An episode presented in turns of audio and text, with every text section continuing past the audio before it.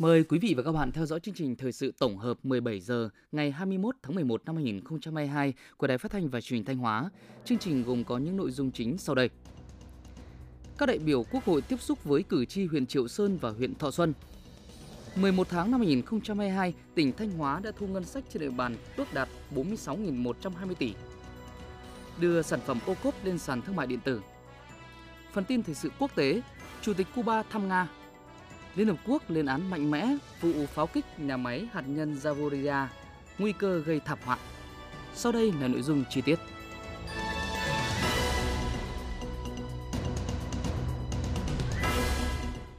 Thực hiện chương trình tiếp xúc cử tri sau kỳ họp thứ tư Quốc hội khóa 15, 21 tháng 11, các đại biểu Quốc hội Thanh Hóa gồm ông Vũ Xuân Hùng, Thiếu tướng, Ủy viên Thường trực Ủy ban Quốc phòng An ninh của Quốc hội, ông Trần Văn Thức, Giám đốc Sở Giáo dục và Đào tạo Thanh Hóa, ông Lê Thanh Hoàn, Ủy viên chuyên trách Ủy ban Pháp luật của Quốc hội đã tiếp xúc cử tri hai huyện Triệu Sơn và Thọ Xuân. Tin của phóng viên Hữu Đại.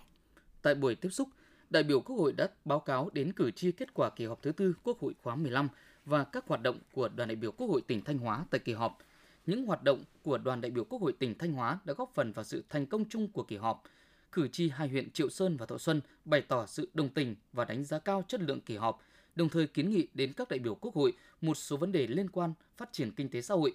Cử tri huyện Triệu Sơn đề nghị Quốc hội, Chính phủ tiếp tục có các chính sách điều hành hiệu quả hoạt động kinh doanh xăng dầu, ổn định đời sống và sản xuất,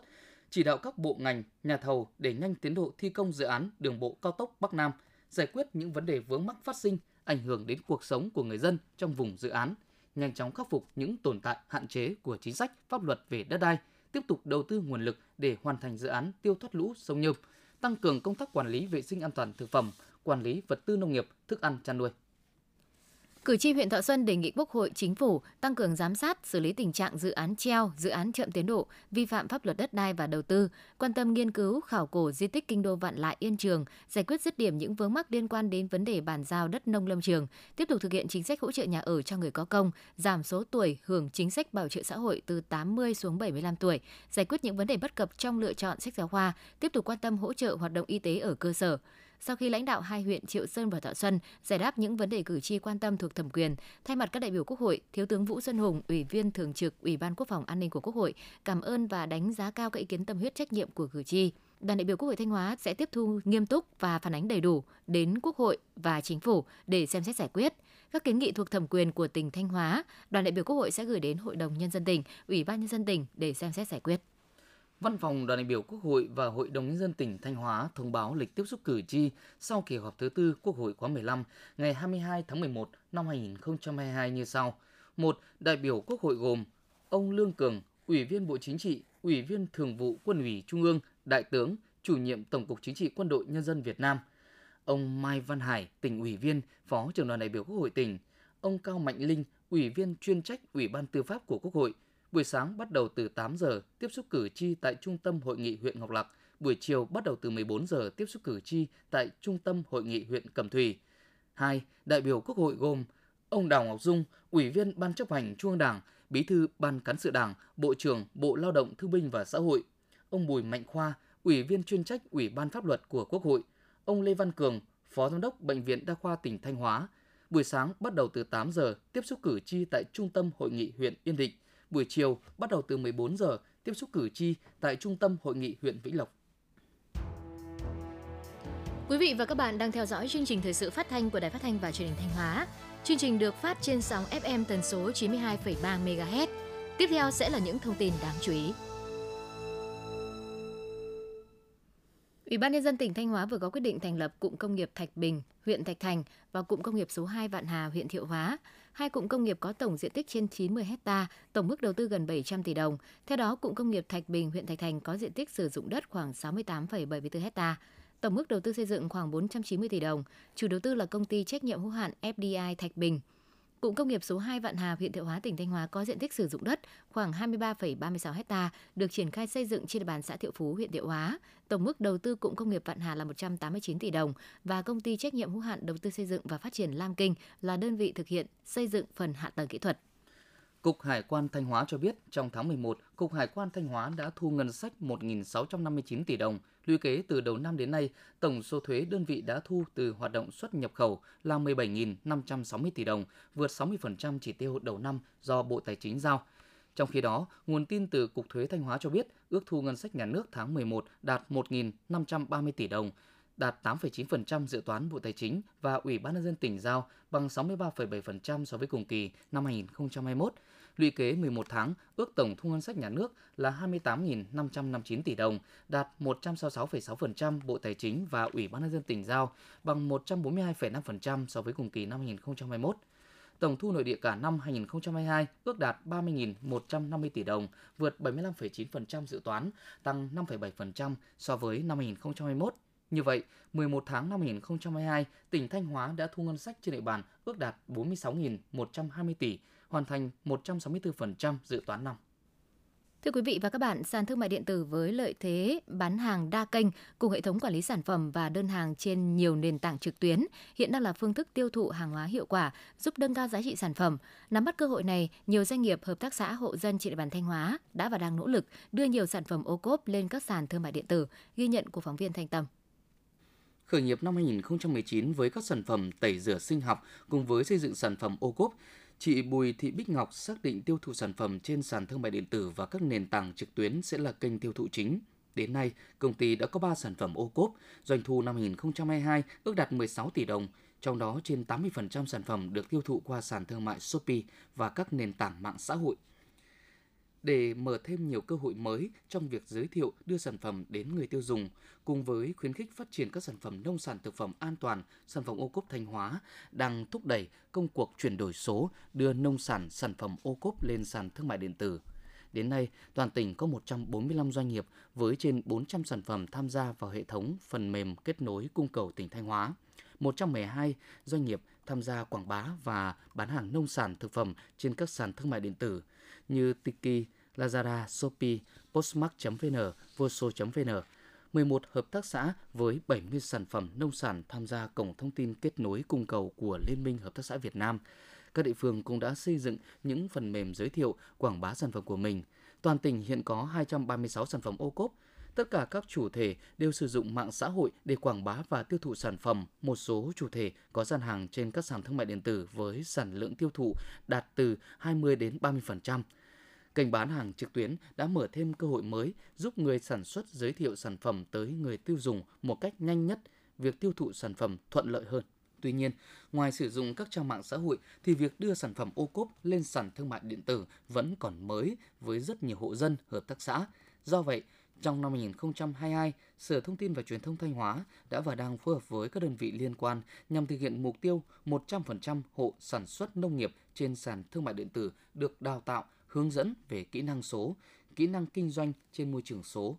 đưa 100% sản phẩm ô cốp của tỉnh lên sàn thương mại điện tử postmark.vn và voso.vn. Qua đó, đưa sản phẩm ô cốp đến gần hơn với người tiêu dùng, mở rộng thị trường, thúc đẩy chương trình ô cốp phát triển.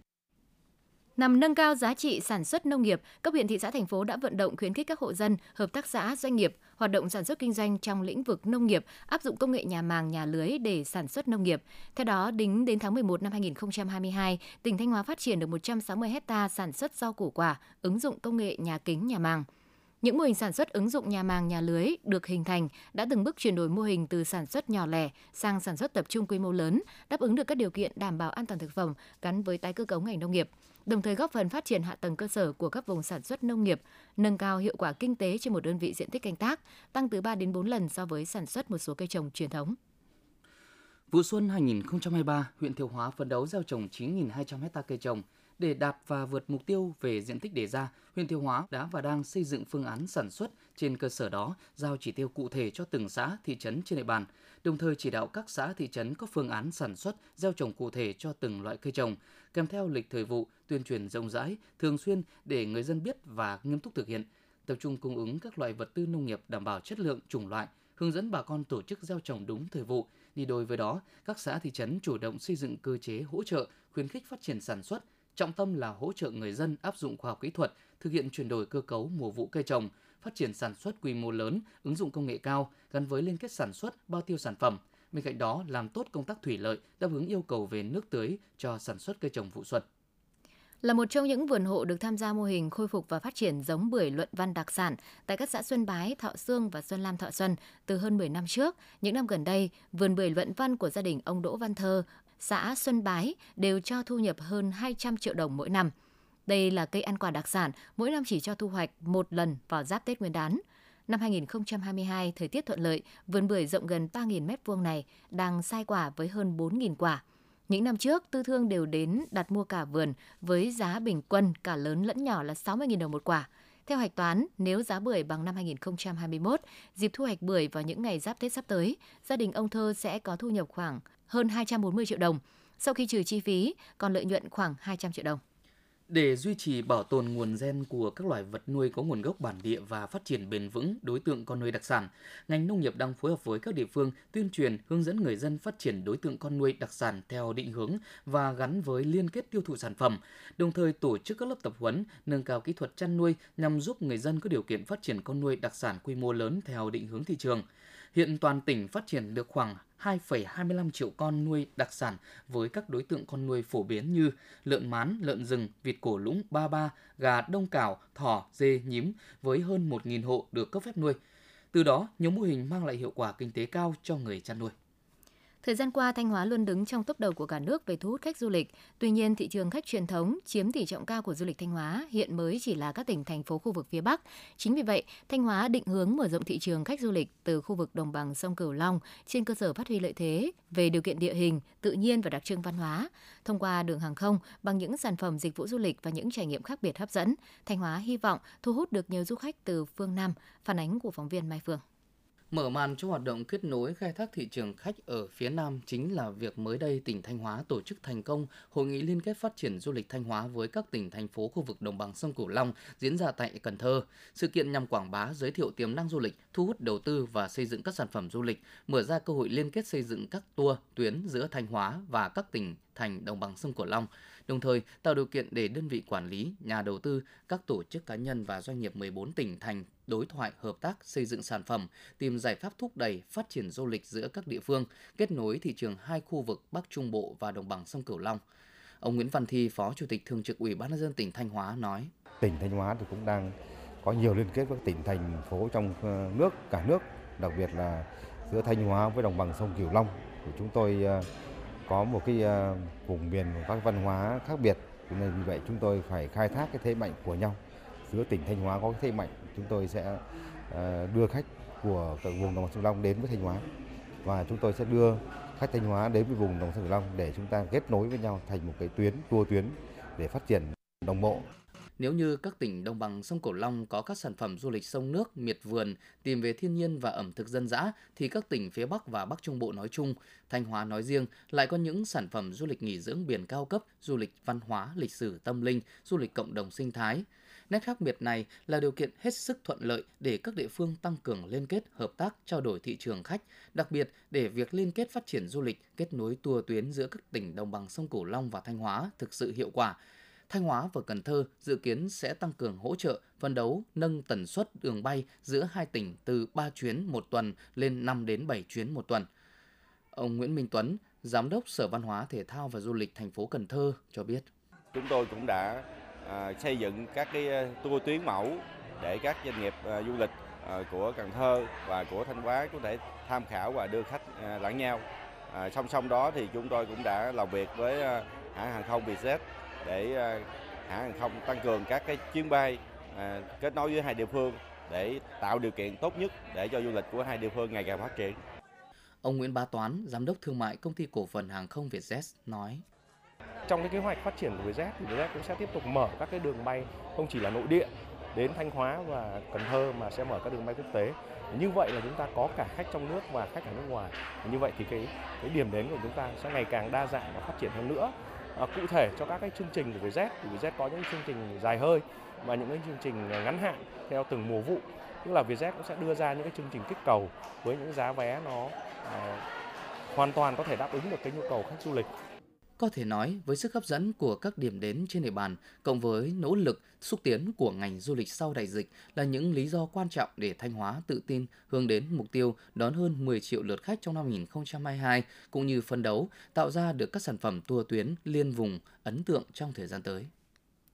Tập trung chỉ đạo đẩy mạnh ứng dụng công nghệ thông tin trong hoạt động của các cơ quan nhà nước để xây dựng chính quyền điện tử, tiến tới xây dựng chính quyền số, đang được các địa phương triển khai đồng bộ từ huyện đến cơ sở. Mục tiêu cao nhất là cải thiện môi trường đầu tư kinh doanh, thúc đẩy thu hút đầu tư, phát triển kinh tế xã hội, phục vụ người dân và doanh nghiệp. Phóng sự của phóng viên Thúy Hằng Trần Hà.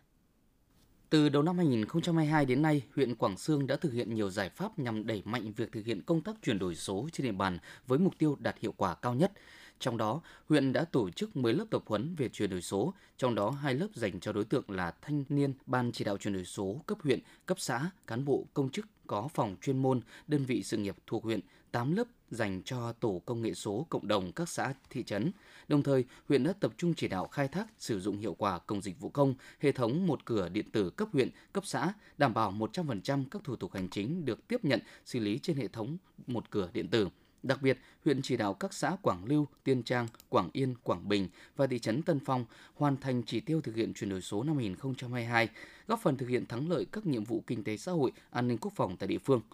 Ông Nguyễn Trọng Trung, Chủ tịch Ủy ban nhân dân thị trấn Tân Phong cho biết. Thực hiện cái công tác ờ, chuyển đổi số thì ờ, thời gian vừa qua thị trấn Tân Phong đã căn cứ theo các cái văn bản chỉ đạo của tỉnh của huyện tổ chức triển khai thực hiện. Về mặt chính quyền đối với cán bộ công chức thì đều được trang bị các loại máy móc phục vụ cho người dân. Ờ, về cơ sở hạ tầng thì thị trấn cũng quan tâm để đầu tư Năm 2022, tỉnh Thanh Hóa giao chỉ tiêu cho 94 xã phường thị trấn hoàn thành chuyển đổi số cấp xã theo Bộ Tiêu chí đánh giá chuyển đổi số tỉnh Thanh Hóa. Theo đó, các địa phương đang nỗ lực tập trung thực hiện trên 3 trụ cột đó là chính quyền số, kinh tế số và xã hội số. Tại huyện Yên Định, việc thực hiện mục tiêu chuyển đổi số đạt được mục tiêu và kế hoạch, địa phương đã thành lập ban chỉ đạo chuyển đổi số cấp xã và thành lập 149 tổ công nghệ số cộng đồng với 476 thành viên ở 26 xã thị trấn nhằm tuyên truyền đến từng hộ dân, hướng dẫn sử dụng dịch vụ công trực tuyến. Các hoạt động tích cực của các tổ công nghệ số cộng đồng đã giúp bà con nhân dân thay đổi từ nhận thức đến thói quen sử dụng công nghệ. Bà Nguyễn Thị Hồng, tổ trưởng tổ công nghệ số cộng đồng thôn Phúc Thôn, xã Định Long, huyện Yên Định cho biết. Tại thị trấn Tân Phong thì là áp dụng là gồm có là tất cả các phần mềm và sử dụng chữ ký số của lãnh đạo ký trên hồ sơ và trả cho công dân. Được cho công dân, kể cả công dân, ví dụ như người ta ở một nơi khác, người ta muốn làm cấp một bản sao giấy khai sinh, hoặc là một bản sao đăng ký kết hôn, hoặc là ví dụ như họ muốn chứng thực các loại văn bằng, thì họ không cần phải đến mình. Đấy, họ chỉ gửi cho mình một file thôi. Đấy, vào đấy và mình làm xong, mình trả kết quả để thúc đẩy chuyển đổi số Ông Nguyễn Xuân Hải, Phó Chủ tịch Ủy ban nhân dân huyện Thọ Xuân cho biết, trước mắt huyện đã thành lập tổ công nghệ số cộng đồng cấp xã thôn, xây dựng kế hoạch phù hợp với Sở Thông tin và Truyền thông tổ chức các lớp bồi dưỡng tập huấn về chuyển đổi số cho cán bộ, công chức, viên chức cùng với việc tăng cường vai trò trách nhiệm, năng lực của Phòng Văn hóa và Thông tin, cơ quan thường trực chuyển đổi số của huyện và các cơ quan chủ trì triển khai các nhiệm vụ chuyển đổi số. Ủy ban nhân dân huyện sẽ phân công rõ trách nhiệm giữa các cơ quan chủ trì, phối hợp trong thực hiện nhiệm vụ chuyển đổi số. Đối với phát triển hạ tầng số, huyện xây dựng kế hoạch phát triển hạ tầng băng rộng chất lượng cao, ưu tiên phát triển tại các cơ quan nhà nước, trường học, bệnh viện, cụm công nghiệp, khu dân cư, các khu đông dân để người dân có điều kiện tiếp cận dịch vụ chuyển đổi số. Việc triển khai các các cái giao dịch dân sự của người dân, các doanh nghiệp với chính quyền các cấp à, đều được thực hiện một cách rất là triệt để. Bắt đầu có việc người dân tham gia giao dịch thông qua cái hệ thống điện tử. Tại thời điểm này thì nó chưa nhiều, nhưng trên thực tế là đã ờ, xuất hiện và dần dần hướng người dân vào cái việc là thông qua cái môi trường điện tử này để đảm bảo cơ sở vật chất hiện đại cho việc thực hiện chuyển đổi số xác định bước đi lộ trình một cách phù hợp giả soát một cách rất cụ thể cho mỗi tiêu chí có một cái lộ trình riêng để hoàn thành những cái việc này Việc thực hiện thành công đề án chuyển đổi số ở các địa phương hướng tới mục tiêu hiện đại hóa nền hành chính, nâng cao chất lượng phục vụ người dân, doanh nghiệp, tạo động lực thúc đẩy phát triển kinh tế xã hội. Thưa quý vị và các bạn, mới đây Cục Quản lý Thị trường tỉnh Thanh Hóa và các doanh nghiệp đầu mối, phân phối xăng dầu trên địa bàn tỉnh đã ký biên bản cam kết về việc đảm bảo cung ứng xăng dầu cho các cửa hàng bán lẻ xăng dầu trên địa bàn tỉnh. Tuy nhiên để triển khai có hiệu quả những cam kết đã ký là điều không dễ, đòi hỏi sự vào cuộc quyết liệt đồng bộ của các sở ngành, lực lượng chức năng và doanh nghiệp hoạt động trong lĩnh vực xăng dầu, phản ánh của phóng viên Khánh Hà. Thị xã Nghi Sơn hiện có 27 cửa hàng bán lẻ xăng dầu được Sở Công Thương cấp phép, là địa bàn tập trung nhiều doanh nghiệp, công nhân lao động và có tuyến quốc lộ Bắc Nam đi qua, nên nhu cầu sử dụng xăng dầu rất lớn. Trước những diễn biến phức tạp của thị trường xăng dầu, lực lượng chức năng địa phương đã nỗ lực kiểm tra, giám sát và thúc đẩy sự phối hợp chặt chẽ của các thương nhân đầu mối, phân phối xăng dầu với các cửa hàng bán lẻ. Như vậy, thị trường xăng dầu tại thị xã Nghi Sơn tương đối ổn định, không có tình trạng vi phạm pháp luật trong kinh doanh xăng dầu. Đến ngày 16 tháng 11, 100% cửa hàng bán lẻ xăng dầu trên địa bàn đã ký cam kết chấp hành nghiêm chính sách điều hành của cơ quan quản lý nhà nước. Bà Lê Thị Đào, giám đốc công ty trách nhiệm hữu hạn Ngọc Hàng Nghi Sơn, phường Hải Ninh, thị xã Nghi Sơn, tỉnh Thanh Hóa chia sẻ. Chúng tôi bán hàng 24 đến 24 và niêm yết giá nằm trên cây ờ, xăng dầu là đầy đủ. Còn mỗi khi mà gặp cái thời điểm mà lên giá nhiều những cái xe Bắc Nam người ta vào để người ta đổ xăng dầu thì lúc đó chúng tôi cũng phải trao đổi với ờ, khách hàng rằng là cũng phải hài hòa để cung cấp. Anh Nguyễn Quang Toản, lái xe dịch vụ thị xã Nghi Sơn, tỉnh Thanh Hóa nói anh em chúng tôi là đi ngành xe dịch vụ đây quân bình thì ngày cũng ờ, đi 2 đến 300 cây thì chúng tôi ghé một cái cây dầu nào cũng được đầy hết không có cây dầu nào làm khó anh em tôi cả Hiện nay, tỉnh Thanh Hóa có 343 doanh nghiệp tham gia kinh doanh xăng dầu với 577 cửa hàng được Sở Công Thương cấp giấy chứng nhận cửa hàng đủ điều kiện bán lẻ. Thời gian trước có thời điểm hoạt động kinh doanh tại một số cửa hàng trên địa bàn tỉnh bị gián đoạn, xảy ra tình trạng bán xăng dầu hạn chế và bán theo định mức. Nguyên nhân là do nguồn cung từ các công ty phân phối bị gián đoạn cục bộ ở một số thời điểm nhất định. Là thương nhân đầu mối kinh doanh xăng dầu duy nhất tại tỉnh, công ty cổ phần Anh Phát Petro đã có những cam kết hỗ trợ và đảm bảo nguồn cung xăng dầu cho các đơn vị kinh doanh bán lẻ trên địa bàn tỉnh. Ông Bùi Văn Định, Phó Giám đốc Công ty Cổ phần Anh Phát Petro chia sẻ. Có những thời điểm khó khăn thì ờ, công ty cũng đã sẵn sàng hỗ trợ chia sẻ cái sản lượng cho các đơn vị đầu mối, các đơn vị thương nhân phân phối mà chưa đưa hàng về kịp. Để bên cạnh đấy thì cũng đã dành một cái lượng hàng cho Sở Công Thương Thanh Hóa, cho Cục Quản lý thị trường Thanh Hóa để chia sẻ cho những cái đơn vị mà đứt gãy nguồn cung trong cái thời điểm mà chưa đưa hàng về để phục vụ người tiêu dùng. Và trong thời gian tới thì công ty cổ phần Phát Petro cũng luôn luôn đồng hành thực hiện cái chỉ đạo của chính phủ, của Bộ Công Thương, của tỉnh Thanh Hóa cũng như là các sở ban ngành thì sẽ cam kết với lại chính quyền địa phương là đảm bảo cái nguồn cung, không để đứt gãy nguồn cung trong bất kỳ tình huống nào. Ông Trần Ngọc Sinh, quản lý cửa hàng xăng dầu Yên Anh, thành phố Thanh Hóa, tỉnh Thanh Hóa nói: Thương nhân cung cấp ờ, xăng dầu cho chúng tôi rất đầy đủ và kịp thời, nên là chúng tôi ờ, hoạt động như thế là rất thuận lợi và ờ, không bị gián đoạn trong một cái thời gian nào cả. Cục Quản lý Thị trường tỉnh đã phối hợp chặt chẽ với Sở Công Thương và lực lượng chức năng tăng cường kiểm tra, giám sát toàn bộ hệ thống thương nhân kinh doanh xăng dầu ở tất cả các loại hình, đồng thời theo dõi chặt chẽ tình hình thị trường, tiếp nhận thông tin phản ánh từ người dân để kịp thời phát hiện, ngăn chặn, xử lý nghiêm các hành vi vi phạm quy định của pháp luật đối với hoạt động kinh doanh xăng dầu. Ông Lê Hữu Cảnh, đội trưởng đội quản lý thị trường số 1 Cục Quản lý thị trường tỉnh Thanh Hóa chia sẻ. Sau khi ờ, được sự chỉ đạo của cục, đội quản lý thị trường số 1 giao quân giám sát và kiểm tra ký cam kết và nắm bắt các tình hình trên địa bàn và khi được nghe các đường dây nóng của nhân dân phản ứng thì chúng tôi cho đơn vị đến kiểm tra trực tiếp nếu sai phạm chúng tôi lập biên bản để xử lý cương quyết đúng pháp luật.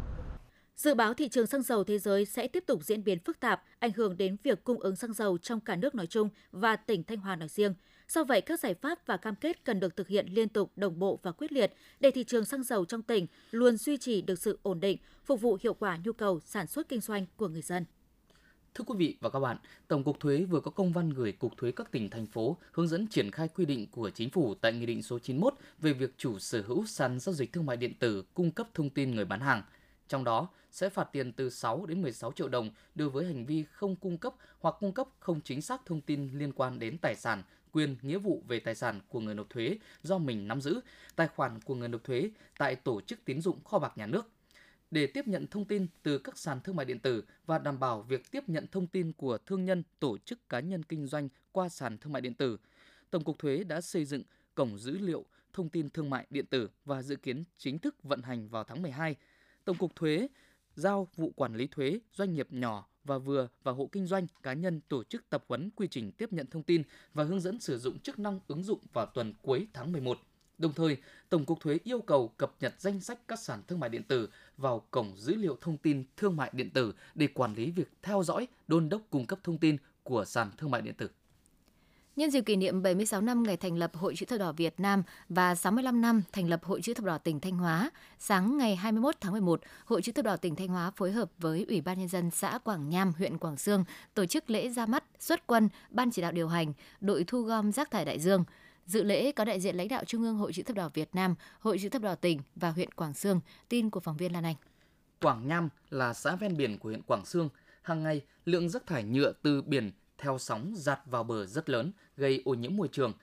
Được sự nhất trí của Trung ương Hội chữ thập đỏ Việt Nam và tỉnh Thanh Hóa, công ty cổ phần nhựa Tương Lai Xanh thuộc công ty trách nhiệm hữu hạn tư vấn và đầu tư thương mại Inchaco đã lựa chọn xã Quảng Nham để thực hiện dự án thu gom, xử lý, tái chế rác thải nhựa đại dương. Đây cũng là địa phương đầu tiên trên toàn quốc thực hiện mô hình này. Công ty sẽ chi trả 2.000 đồng 1 kg rác thải nhựa do người dân thu gom, sau đó phân loại, tái chế thành nguyên vật liệu xây dựng đạt chuẩn và dầu diesel. Nguyên vật liệu sẽ được trao lại cho địa phương để xây dựng nhà tình nghĩa và các công trình an sinh xã hội.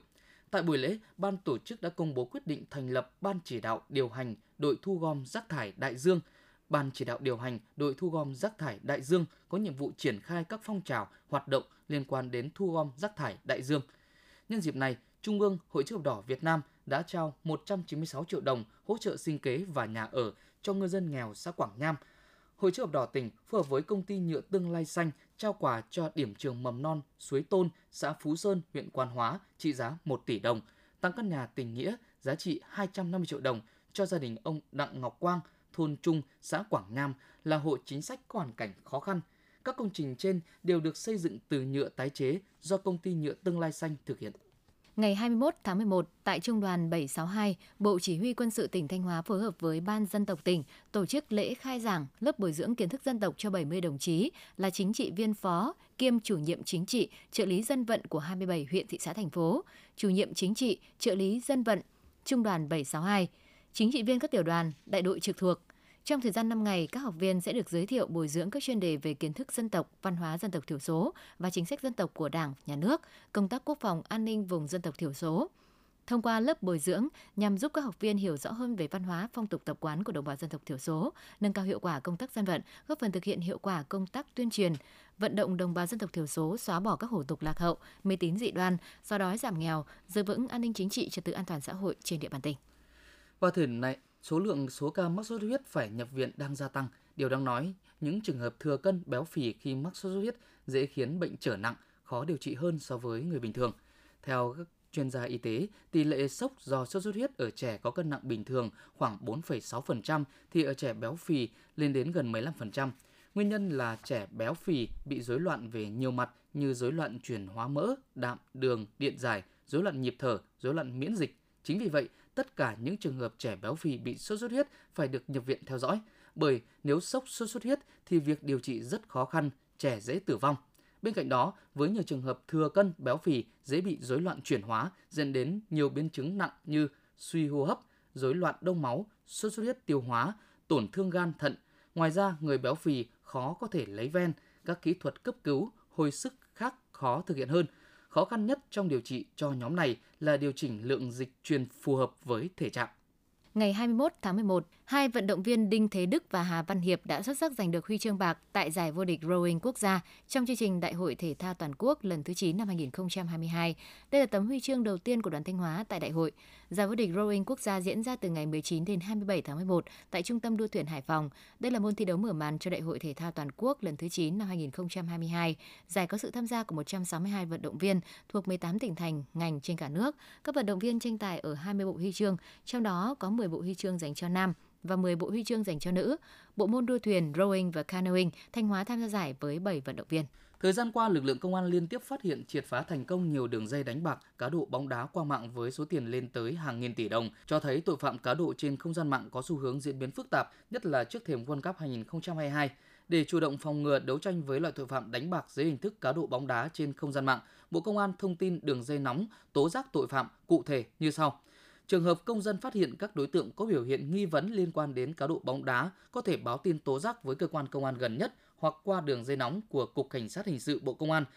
0692 348 569 để có biện pháp điều tra xử lý. Bộ Công an cũng đề nghị mỗi người dân cần nâng cao ý thức tự chấp hành các quy định pháp luật, tuyệt đối không tham gia cá độ bóng đá dưới mọi hình thức. Lực lượng cảnh sát hình sự, an ninh mạng và phòng chống tội phạm công nghệ cao, quản lý hành chính về trật tự xã hội và các lực lượng nghiệp vụ khác sẽ quyết liệt vào cuộc, sử dụng nhiều biện pháp nghiệp vụ, kỹ thuật cao để phát hiện, xử lý nghiêm các đối tượng tổ chức tham gia đánh bạc dưới hình thức cá độ bóng đá. Quý vị và các bạn vừa theo dõi phần tin trong tỉnh, tiếp ngay sau đây là bản tin thời sự quốc tế.